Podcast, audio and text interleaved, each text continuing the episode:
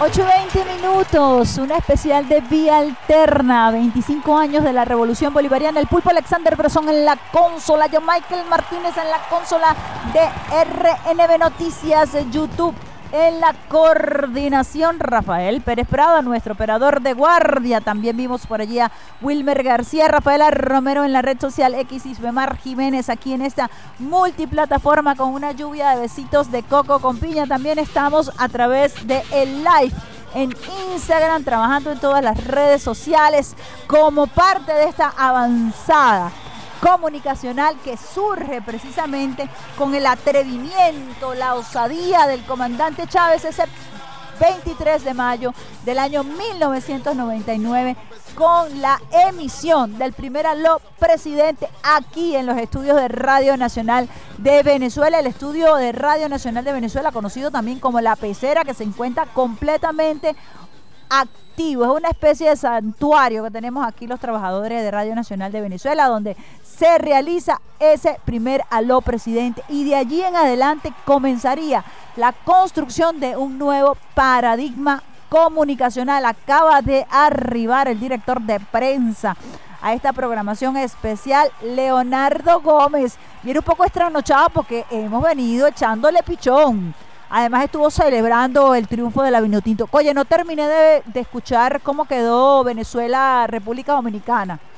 3 a 1 Venezuela. Cocha, le pongamos el alma llanera, porque eso forma parte también de los 25 años de la revolución bolivariana. El esfuerzo de esta revolución por elevar la masificación deportiva. De la masificación deportiva surge Yulimar Rojas. De la masificación deportiva surge Robeilis Peinado. De la masificación deportiva surge, como dice Leonardo Gómez, la generación de oro. Y ahí tenemos a los tiburones de La Guaira. Nos hemos sacado esa espinita de verdad con República Dominicana y esperamos nosotros continuar sacándonos esa espinita durante este año 2024 en la Serie del Caribe. Los tiburones de La Guaira representando a Venezuela ayer en ese juego inaugural que se ha convertido en un clásico. Rafaela Romero también ha arribado por aquí con su pequeño hijo, que ya no está tan pequeño, que ya está bien grandote.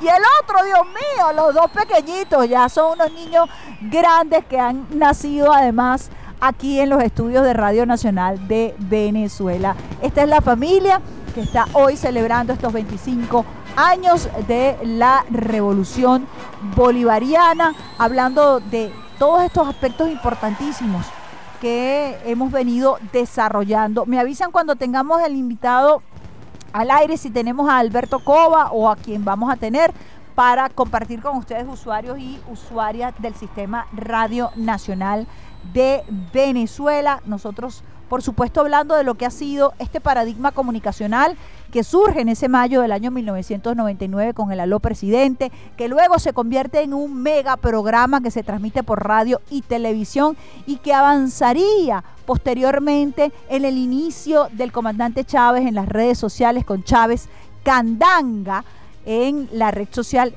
Twitter en ese momento, hoy red social X y el comandante Chávez comenzó por supuesto en un proceso de estremecimiento de la comunicación, empoderando al pueblo, además con la creación de los medios comunitarios y alternativos, una estructura única en el mundo en donde el pueblo era capaz de manejar medios de comunicación, generar contenidos para la democratización de la comunicación.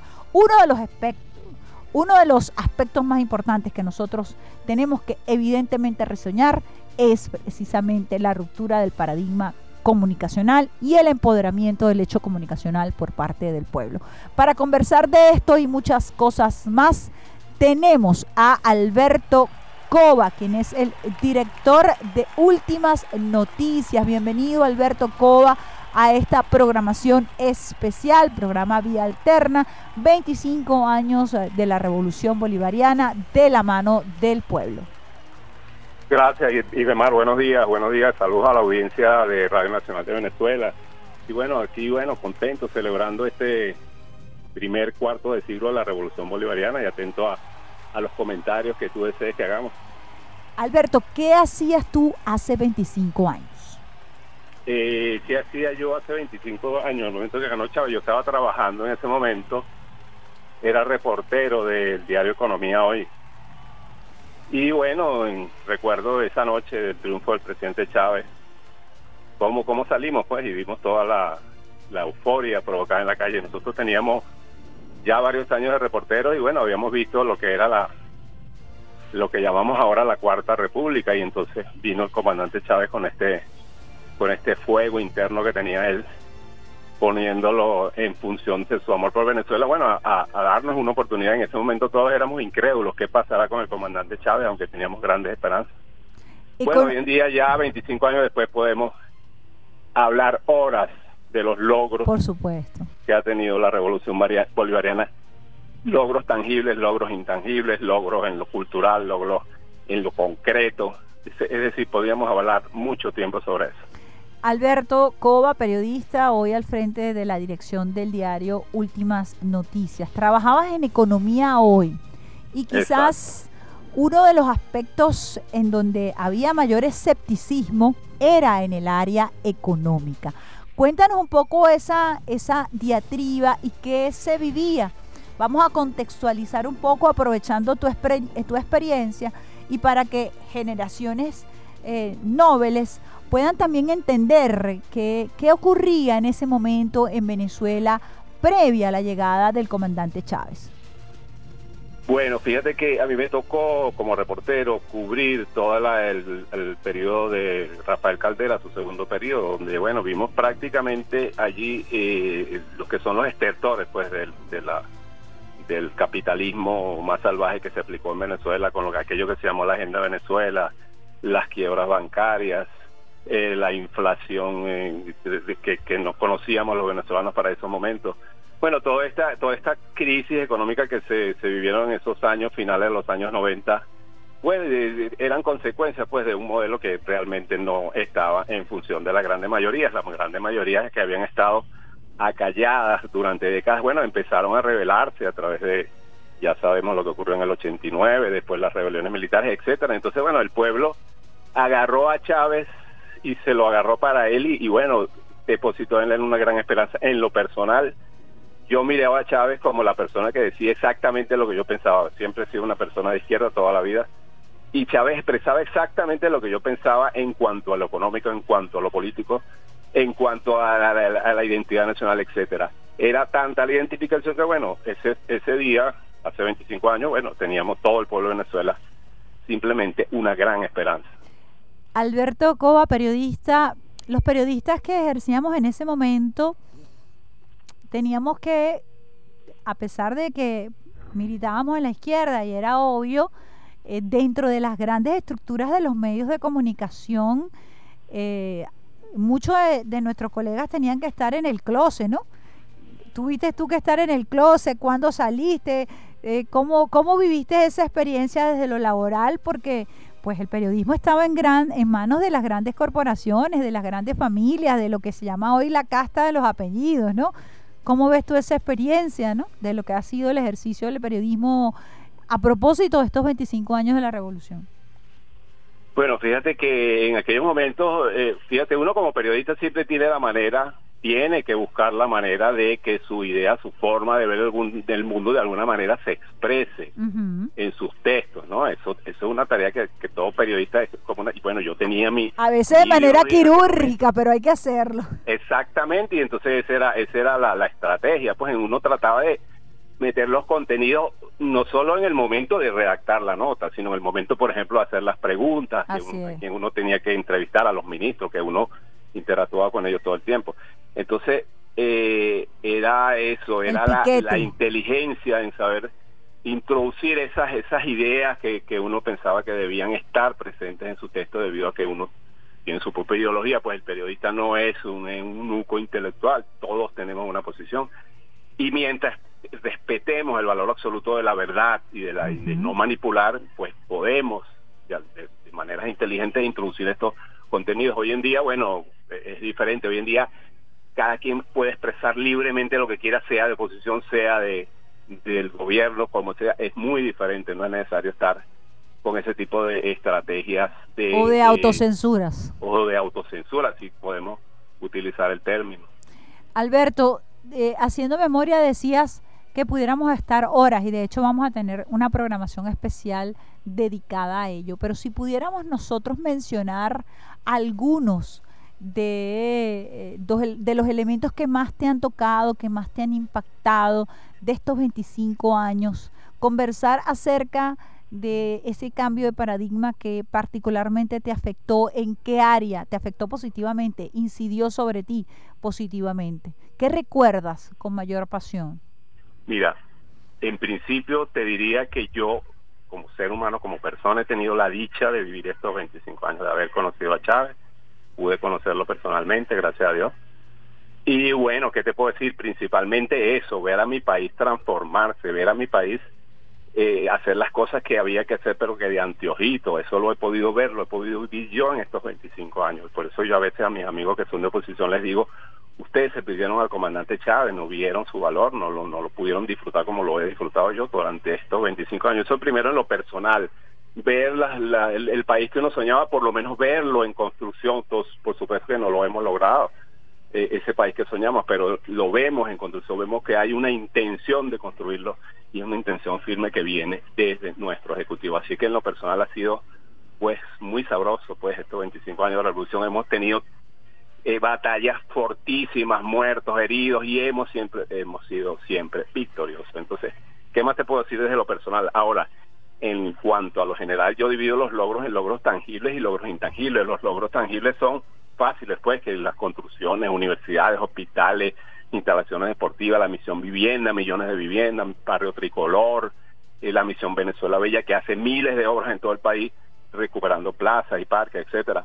Esos son logros concretos y tangibles, pero los logros intangibles son más importantes. Por ejemplo, el impulso a la salud y a la educación popular, barrio adentro, lo que tú mencionaste de la alfabetización. Esos son logros intangibles, pero que tienen demasiado peso, son más, más pesados que los logros tangibles. Aparte, diría que se dotó al país de un proyecto nacional. Eh, el Chávez, el chavismo, todo lo que ah, eh, arrastró consigo el comandante Chávez, permitió dotar al país de un proyecto nacional y un proyecto basado en nuestras ideas propias, como son la de Bolívar, Zamora y Simón Rodríguez. Además, en estos 25 años se ha convertido ese proyecto nacional basado en nuestras ideas propias en una institucionalidad nueva, comenzando por la constitución bolivariana.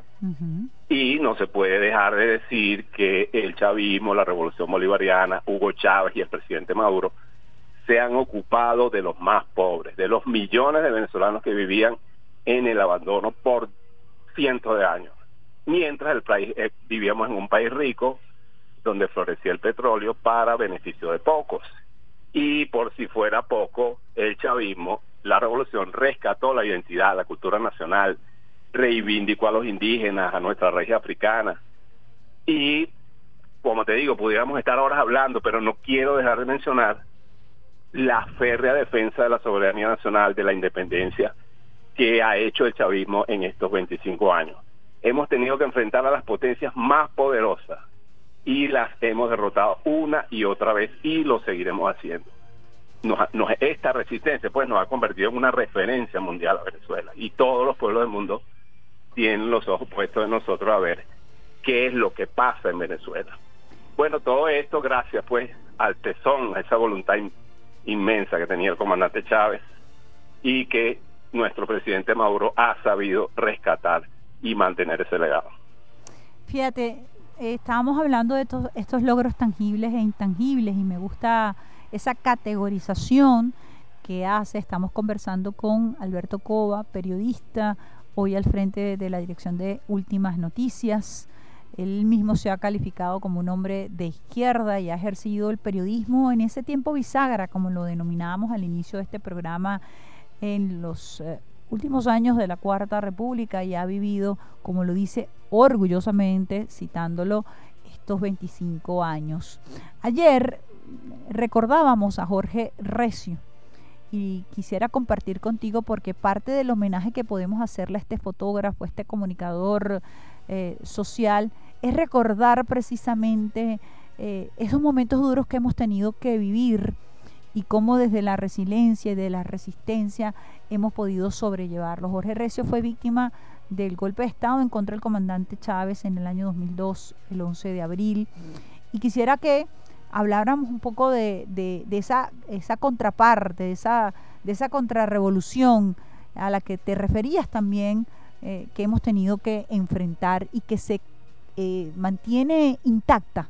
Así como la férrea voluntad del pueblo, también se mantiene intacta la intención y la amenaza sobre este proyecto, eh, como lo decías tú, el proyecto nacional.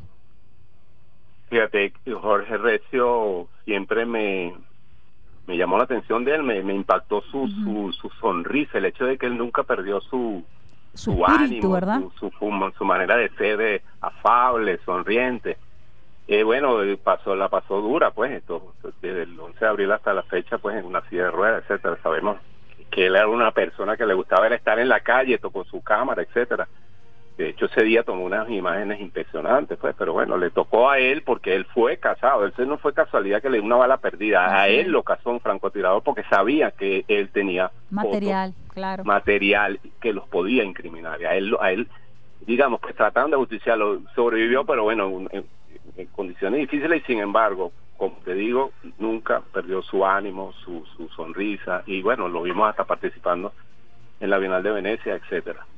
Eh, eh, triste pues eh, este final. Ahora, ese día, 11 de abril, bueno, lo vivimos. Yo estuve ahí en ese sitio, en la Avenida Baral ese día y me dije, aquí se va a prender el desastre, porque estuve poco antes cuando venía la marcha de, del este de Caracas. Bueno, ahí vivimos en carne viva. Yo nunca pensé que eran capaces de, llegar a Miraflores porque ahí había una gran multitud. Entonces yo decía, ¿cómo es posible que, promuevan que estas dos multitudes se enfrenten. Eso me parecía increíble, bueno, pero lo pude ver en vivo y directo ese día, pues ahí en frente a Miraflores.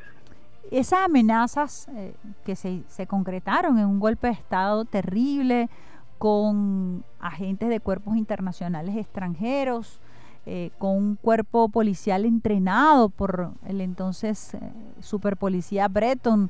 Es decir, los gringos infiltrados hasta los tuétanos en Fuerte Tiuna, eh, un pronunciamiento de países que ya venían orquestando y el encadenamiento de los medios de comunicación. Quisiera que habláramos un poco de eso, ya que somos colegas, somos periodistas, para justificar un golpe de Estado, un intento de asesinato en contra del comandante Chávez y por supuesto la aniquilación de esa constitución, porque lo primero que hicieron fue no solamente eliminar los poderes, sino buscar eliminar este proyecto, ¿no? Sí, yo no sé si fue Ignacio Ramonet el que hizo la, la, metáfora de que ese fue un golpe mediático. En Venezuela vivimos el 11 de abril un golpe mediático, prácticamente no hubo movimiento de tropas, todo fue en televisión y esa, esa ruptura de, la cadena, la doble pantalla, etcétera, eso era simplemente una demostración de que ellos estaban dispuestos a todo con tal de no permitir el desarrollo de la revolución bolivariana, algo muy parecido a lo que le pasó a Salvador Allende, pocos años después de su triunfo vienen y le dan ese golpe y a Allende lo mataron, a Chávez se lo llevaron, pero no pudieron contener la, la respuesta del pueblo, entonces los medios en ese momento jugaron abierto, a cara abierta, porque ellos a veces se portan bien y otras veces se portan regular, pero en ese momento se portaron como son verdaderamente ellos que son representantes pues de las grandes de los grandes corporaciones, de los grandes poderes intereses. De, este planeta. Y entonces esos intereses en un país como Venezuela, tan, tan importante, tan rico, con tantas riquezas, por supuesto que ellos tenían que cumplir su papel de intentar derribar como sea a la revolución bolivariana, pero no pudieron, ni han podido ni podrán. La, el rol del poder popular, la conciencia en este transitar ¿Cómo describes tú la gran capacidad de, organización del pueblo venezolano una vez que se le llama proceso constituyente, una vez que llega Chávez al poder, una vez que comienza a ejercitarse esa democracia participativa y protagónica? ¿Cómo defines tú el rol del pueblo durante estos 25 años? Ha sido clave, ha sido clave, como dice Ali Primera, el pueblo es sabio y paciente. Fíjate que Venezuela, en eso también en lo personal me siento pues como agradecido de estos años, es que hemos desarrollado una conciencia que no debe tener ningún país del mundo. Es decir, los ataques mediáticos, la guerra psicológica, el profesor Carlos Lan tenía unos libros excelentes sobre este tema de la, de las operaciones psicológicas que nosotros hemos tolerado durante 25 años, eso no es gratis, eso nos, nos ha dejado una tremenda enseñanza como sociedad, como pueblo, como país. Y fíjate que a nosotros no nos van a venir a engañar tan fácilmente con su con su con su, con su narrativa. Con, su narrativa interesada y manipulada. Eso es lo, el, uno de los principales logros que no lo mencioné al principio, la conciencia que hemos adquirido como pueblo en estos 25 años sobre todo por esos ataques, ¿no? Que eso, eh, que lo que dice aquel, aquella famosa frase de Trotsky, que el látigo de la contrarrevolución hace avanzar a la revolución. Efectivamente, en este caso, en el caso de la conciencia popular, de la, de la psicología de las masas, hemos tenido unos avances espectaculares y lo vemos en todo momento. El pueblo aquí, tú, fíjate ayer lo que pasó en, en Cuba, ese gentío, esa movilización inmensa que salió a celebrar la, el aniversario de, Ezequiel Zamora. Exactamente, estábamos celebrando el, aniversario de Ezequiel Zamora, pero eso no es la única motivación que tiene ese pueblo. ese pueblo para salir en este momento a la calle. Es la necesidad de expresar en un momento que estamos viviendo actual de una circunstancia bastante eh, particular y casi que inédita en estos 25 años, pues el pueblo está muy consciente de que eso está ocurriendo y que debe estar en movilización. También lo vimos el 23 de enero, una marcha impresionante eh, que se movilizó por Caracas. Y ahí demostramos pues, que eh, este pueblo sabe lo que está pasando y sabe lo que tiene que hacer.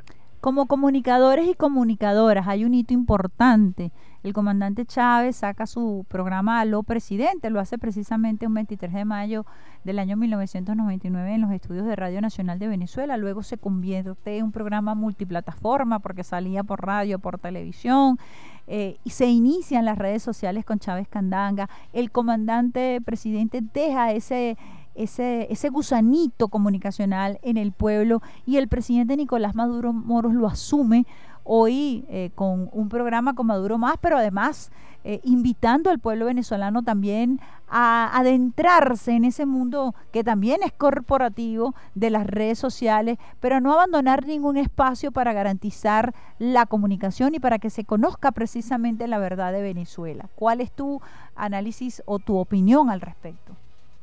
Bueno, fíjate que eh, Chávez cuando apareció Twitter, él salió a cuenta de Chávez Candanga, que has mencionado. Él dijo algo que a mí me llamó muchísimo la atención, que él quería meterse ahí en Twitter porque ahí la gente decía de verdad lo que pensaba. Es decir, pues que yo me esconda con un, con un seudónimo y ponga ahí cualquier nombre, pero yo digo lo que en Twitter la gente dice lo que piensa, pues cosas horribles, espantosas, pero eso es lo que la gente piensa. Alguna gente, otra gente dice cosas maravillosas y bellas y nosotros los revolucionarios decimos otras cosas, pero hay gente, la gente dice la verdad es un modo, es una plataforma de expresión de, de verdad que es fabulosa para la gente, para el pueblo, para el mundo en general. Ahora, eh, Chávez lo, lo percibió desde un momento y el presidente Maduro ni se diga, el presidente Maduro está pendiente de las redes, las paredes con sus programas, etcétera. Él está muy consciente, además que eh, la capacidad del presidente Chávez, por ejemplo, es proverbial, pues la, capacidad de, de, de, hablar que tenía Chávez, de hilar los temas y de volver y tal, etcétera el, eh, yo sí decía en aquellos momentos, bueno, pero agarren y denle un programa a, qué sé yo, Enrique Mendoza, a ver cuánto cuánto puede hablar. Ese no habla ni ni 10 minutos, se le acaban los temas. Y así es, son en general los líderes de la oposición que no, tienen un discurso limitado y bueno, reducido a sus intereses. Claro, y además muy, muy, muy, muy, adornado y muy edulcorado, ¿no? Eh. Edulcorado, exacto. En cambio, y fíjate el, caso del presidente Maduro que tiene esa capacidad de, también y proverbial de hablar, de conversar, de, de, hilar temas y, además con, con, su humor y, su, y sus detalles muy venezolanos. Es decir, no han perdido de vista nuestros presidentes que la comunicación con el pueblo, con la gente, es demasiado importante y lo tienen presente, lo, tuvo el presidente de Chávez con su a presidente y bueno, lo, lo ha tenido el presidente Maduro con sus diversas iniciativas. ¿Pensaste que en esos momentos amargos, duros, tristes de la partida del comandante Chávez, ¿estaba en riesgo la revolución? ¿Cómo lo evaluaste? Bueno, además de lo, de lo, de lo, de lo emocional, de lo, de lo espiritual, de lo que significó para, para, para los chavistas la partida física del comandante Chávez. Eh, ¿Qué pensaste? ¿Pensaste en cómo vendrían estos tiempos? Bueno, ya lo dijiste, lo en principio una gran tristeza perder a una persona tan querida y tan importante y, que, tanto estaba todavía por dar a una persona joven, una persona con, con ese carácter. Es bueno, una tristeza inmensa, por supuesto, es el sentimiento que, que prevalece. Ahora, yo nunca, nunca, ni en este momento ni en aquel he tenido duda de que el de la continuidad de la revolución, por una razón muy básica, y Mar, ¿cuál es la única forma de que puedan tumbar a la revolución? o que haya un golpe militar exitoso o que el pueblo se alce. Ninguna de esas dos posibilidades existen en estos momentos con las condiciones políticas de Venezuela. Por eso cuando en el 2019, eh, cuando se creó el gobierno paralelo, a mí me entrevistaron de canales extranjeros y me decían qué va a pasar en Venezuela, que este gobierno... Yo decía, pero si es que ese señor no tiene ni poder militar ni poder en el pueblo, ¿quién lo va a llevar al poder? Los marines, los marines no van a venir, o no pensaba yo que fuese posible eso. Es decir, eh, no hay forma de que se pueda eh, eh, de alguna manera la derecha saltar el poder, porque no tienen base ni en el pueblo ni en la Fuerza Armada. Así es que en aquel momento triste de la muerte del comandante Chávez, yo lo que pensé, me, me pregunté cómo va a reaccionar el chavismo, cómo va a reaccionar el pueblo. Esa era mi, mis grandes incertidumbres ante esa, esa, pues esa, ese hecho tan, tan trascendente. 8.46 minutos estamos conversando con el periodista Alberto Cova, quien hoy está al frente de la dirección de Últimas Noticias. En, esa, en ese orden de ideas, Alberto, eh, estamos viviendo, como lo decías hace minutos, un momento muy particular. Y es que precisamente el presidente Nicolás Maduro Moros ha tenido que enfrentar desde el año 2013 hasta este momento eh, el presidente y el pueblo eh, una amenaza, una política de asfixia por parte del imperialismo norteamericano, parafraseando a Obama, tratar de torcerle el brazo a aquellos pueblos que no se arrodillan frente a los dictámenes del imperialismo norteamericano y en medio de tantas dificultades también han surgido nuevos modelos de organización, pero ha surgido un sentimiento de resiliencia superior al pueblo venezolano, en dentro del pueblo venezolano. ¿Cómo evalúas tú este momento histórico que nos toca vivir en estos 25 años de la Revolución Bolivariana? Bueno, en principio han sido momentos difíciles, ¿no? La gente ha pasado trabajo, pero eh, yo conversaba hace un tiempo con el embajador de Irán y él nos decía que mientras cuántos años, décadas de sanciones que padecieran, ellos han podido pues buscar, sortear la manera de, evadir esta y han desarrollado en Irán se produce prácticamente de todo, desde cohetes hasta, no sé, lo que tú quieras. Pues Irán tiene una industria poderosísima y esa la ha desarrollado con sanciones. Bueno, Venezuela está en ese camino en este momento. Ya tenemos unos cuantos añitos aprendiendo a vivir con sanciones. Por eso cuando los Estados Unidos amenaza con, volvernos a sancionar en abril. Yo digo, bueno, pero, ya estamos acostumbrados, ya tenemos mentalmente nuestro modelo instalado que nosotros vamos a seguir adelante contra lo que sea. Y, y, por eso, lo acabas de decir, hemos tenido que reinventarnos, las empresas, los emprendimientos, etcétera. El propio gobierno ha tenido que reinventarse de muchas maneras para poder desarrollar la economía sin los ingresos petroleros que, a los que estábamos acostumbrados desde hace más de 100 años. Nosotros hemos podido sobrevivir a una caída del 90% de los ingresos del país gracias a esa inventiva y gracias a la que tú dices, la resiliencia, la resistencia, esa forma del venezolano de que no se rinde y de que a pesar de que la situación sea difícil, siempre tenemos una sonrisa, siempre echamos broma, siempre tratamos de buscarle la vuelta para poder seguir adelante. Así que bueno, sin duda, momentos muy difíciles porque esto de, yo nunca pensé que Estados Unidos podía dejarnos de comprar petróleo, eso me parecía un escenario a mí improbable, y fíjate, ya hoy es, una realidad de hace varios años. Es decir, nuestras circunstancias nos llevan, nos obligan a reinventarnos, a definir un nuevo modelo económico en el cual está empeñado el gobierno nacional. Y con ellos o sin ellos vamos a seguir adelante y vamos a triunfar. Alberto Cova, eh, ya para terminar, en este momento son 25 años. ¿Qué dijera un muchacho de 25 años? ¿Qué piensas tú que dijera un muchacho de 25 años? Un proceso de 25 años. Eh, ¿Cómo lo ves? Joven, maduro. Eh, ¿cómo, cómo, cómo, eras tú hace cuando tenías 25 años? Esto es como un poco para entender cronológicamente que cuando se es 25 cuando se tiene 25 años se está entrando un proceso de, madurez, pero que se es todavía extremadamente joven. Bueno, fíjate, yo con 25 años todavía estaba en la universidad. Y bueno, a ver, eh, digamos, como te dije, siempre he sido revolucionario, he tenido militancia pendiente de la organización, de los centros de estudiantes, de la política, de, entender lo que pasaba en mi país y tratar de alguna manera de debatir, de discutirlo. Eh, he sido, siempre he sido desde, los 14 años, mucho más joven quizás, interesado en la política, en la lectura, etcétera, y ya en, bueno, ya en la universidad, bueno, ya una militancia, centro de estudiantes, etcétera. Y bueno, me tocó vivir el, movimiento 80 en la UCB, que fue un renacer de la izquierda desencantada con los partidos de izquierda que existían en ese momento y cómo después el movimiento 80 se ha convertido en una quizás una referencia pues de la revolución bolivariana con tantos dirigentes. De una generación. toda una generación que posteriormente prácticamente toda ingresó, fue fue se, hizo partícipe después de la revolución bolivariana y lo vemos en tantos líderes del chavismo que provienen de, de ese movimiento. Entonces, bueno, ese fue para mí un momento de, de, mucha política, de mucha debate, mucha interacción. Pero yo te decía que, que si lo comparas hoy o con un muchacho que tuviera 25 años, ¿ves ese, e, ese furor? ¿Ves alguna comparación? O sea, como tú decías, bueno, hoy 25 años yo me siento lo suficientemente fuerte, preparado, eh, con ansias, con ganas para continuar, para, para ser profesional, para construir un presente en función de estos, de estos, de estos principios. Esto te lo digo como para, para imaginarnos un muchacho de 25 años eh, el día de hoy.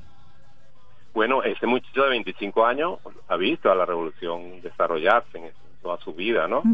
Y eh, no solo que lo ha visto, sino de alguna manera eh, los, logros que hemos mencionado de la revolución lo deben haber tocado y deben haberlo eh, en forma positiva, ¿no? Y entonces quizás tendrá un mayor poder de discernimiento o un mayor, una mayor cultura de educación de lo que podía tener un joven promedio de hace 25 años, es lo más probable, pues, dado el impulso que se le ha dado a la educación. Eh, yo veo a, los jóvenes, cada quien como enfrascado en su, en su, en su proyecto, en su vida, en su en su pues, desarrollo personal, en estudios, etcétera, sin dejar de lado la posición política, que es lo que dije hace un rato, ¿no? Porque este pueblo, gracias a, gracias entre comillas, a, la guerra psicológica a la que estamos sometidos, ha aprendido, ha, desarrollado mucha conciencia. Entonces, un joven de 25 años, pues, participa, pues, de esa de ese engrandecimiento, pues, de la conciencia que ha habido en estos días, estos tiempos de revolución en Venezuela. ¿Y crees que tiene una gran oportunidad? ¿Crees que a la juventud hoy,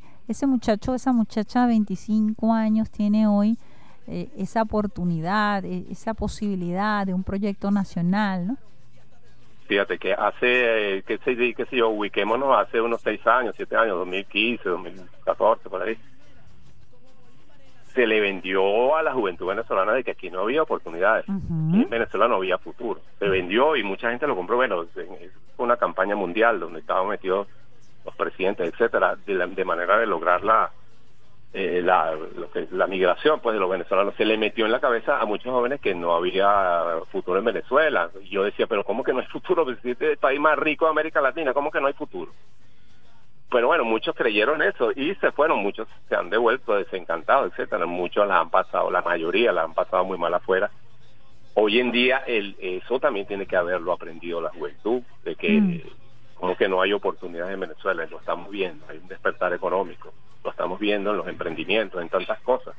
Entonces como que no hay oportunidades en Venezuela siendo un país tan rico. Este país con un año o dos años de tranquilidad se despega pero como un cohete porque somos demasiado ricos. Ya lo vivimos en el 2004, después del referendo revocatorio, fue confirmatorio para Chávez.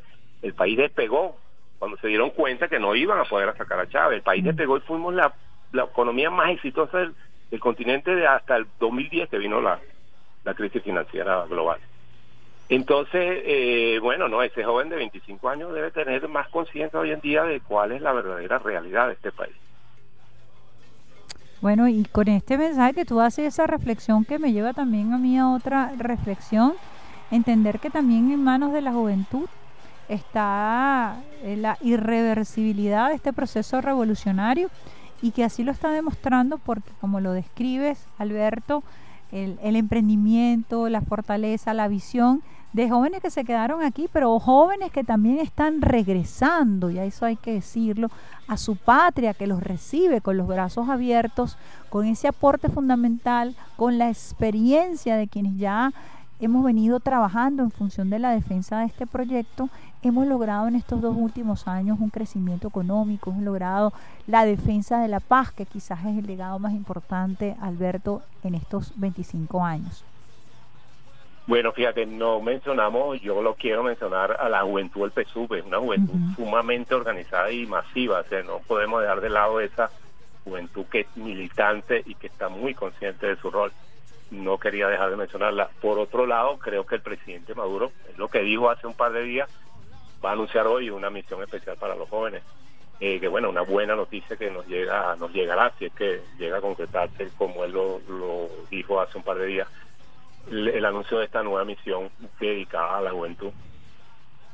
Es importantísimo entonces que nosotros continuemos elevando ese espíritu, ese espíritu de la generación del grupo de los 80, ese espíritu que está además en la juventud, en la generación de oro y que hoy nos hace celebrar, Antonio, Alberto, perdón, estos, eh, estos 25 años de la Revolución Bolivariana. Así que te agradezco profundamente esta conversación entre colegas para tocar eh, quizás algunos de los aspectos que hemos considerado importantes o relevantes, quizás desde nuestra propia óptica, compartirla con los usuarios y las usuarias del Sistema Radio Nacional de Venezuela.